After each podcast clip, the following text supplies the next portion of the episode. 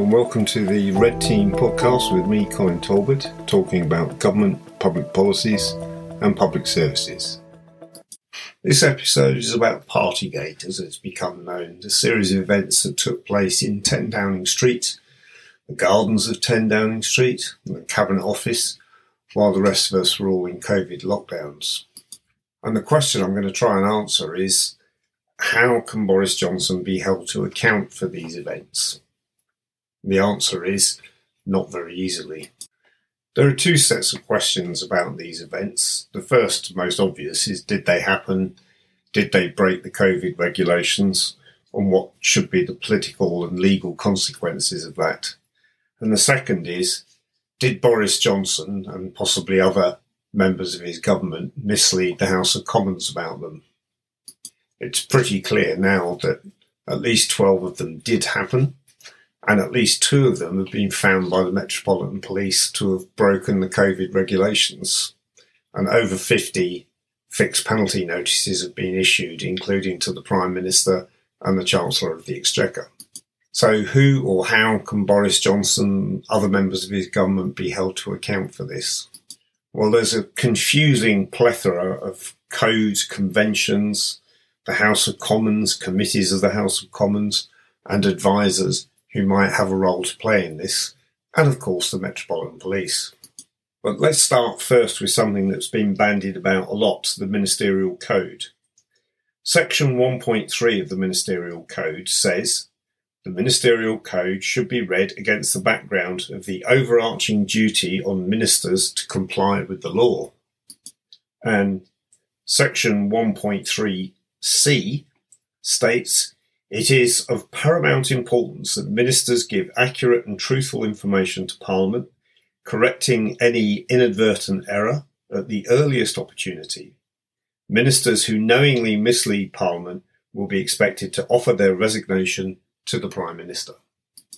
The first and most important thing to understand about the Ministerial Code is that it is owned by the Prime Minister and nobody else new prime ministers usually promulgate their own version of the ministerial code when they take office, and Boris Johnson was no exception. But, and this is really important, it is only the prime minister who can finally decide, firstly, whether or not he or she accepts that somebody's broken the ministerial code and decide what the consequences are for doing so. There's one caveat to this, which is in recent years, we've had a Prime Minister's advisor who can advise the Prime Minister on whether or not a minister has broken the ministerial code. This advisor was, until 2020, Sir Alex Allan, who was asked by Boris Johnson to investigate whether or not Priti Patel had broken the ministerial code by bullying staff in the Home Office. He concluded that Priti Patel had indeed bullied staff inside the Home Office, and she should resign as a result. Boris Johnson, however, the final arbiter of the ministerial code, decided she hadn't really bullied anybody, certainly not intentionally, and she shouldn't resign. So as a result, it was Sir Alex Allan who resigned. Sir Alex was replaced by Lord Geidt, but Lord Geidt can only investigate breaches of the ministerial code if asked to do so by the Prime Minister. And of course, the Prime Minister has not asked him to investigate whether or not Boris Johnson has breached the ministerial code over the gatherings in Downing Street. So there seems to be zero chance that any action will be taken under the terms of the ministerial code because Boris Johnson decides whether or not it should. So, what, if anything, could Parliament do about it? Well, there's a series of mechanisms that could be employed. There's an MP's Code of Conduct. There's the Standing Orders of the House of Commons. There's Erskine May, which is the informal guidance to procedures of the House. There's a Standards Committee and a Standards Commissioner. And there's a Privileges Committee. And of course, the House of Commons itself can decide on some issues. Let's take those in turn. Firstly, the MP's Code of Conduct says absolutely nothing about MPs lying to the House. Or for that matter, whether or not breaking the law on something as important as the COVID regulations would be a resigning offence. The standing orders of the House of Commons are not helpful either. They are silent on issues about MPs misleading the House, as is Erskine May, the so called Bible of parliamentary procedure. So, what about the Standards Committee and the Standards Commissioner? Well, the Standards Committee is really focused on things like financial propriety and whether or not MPs have acted as paid lobbyists. And that's the sort of thing that the Standards Commissioner investigates if asked to. The chair of the Standards Committee, Labour MP Chris Bryant, has made it clear that he doesn't think this issue is one for them. So the only committee that could look at this really in the House of Commons is the Privileges Committee. But the only mechanism for the Privileges Committee looking at it is that there has to be a vote of a majority in the House of Commons to refer the issue to the Privileges Committee. On the issue of misleading the House, then, there are only two mechanisms by which the Prime Minister and Rishi Sunak could be held to account. The first is that there's just a straightforward vote in the House of Commons itself. And the second, which seems to be being discussed at the moment, is that the issue is referred to the Privileges Committee to carry out an investigation. Either of these two routes could be used to find both Boris Johnson and Rishi Sunak in contempt of the House for misleading the House about the events in Downing Street. What would it mean to be found in contempt of the House? Unfortunately, the answer is not much. The last time there were any serious consequences was in 1880 when Charles Bradlaugh MP, a Liberal, was briefly found in contempt of the House and imprisoned in the clock tower of Big Ben.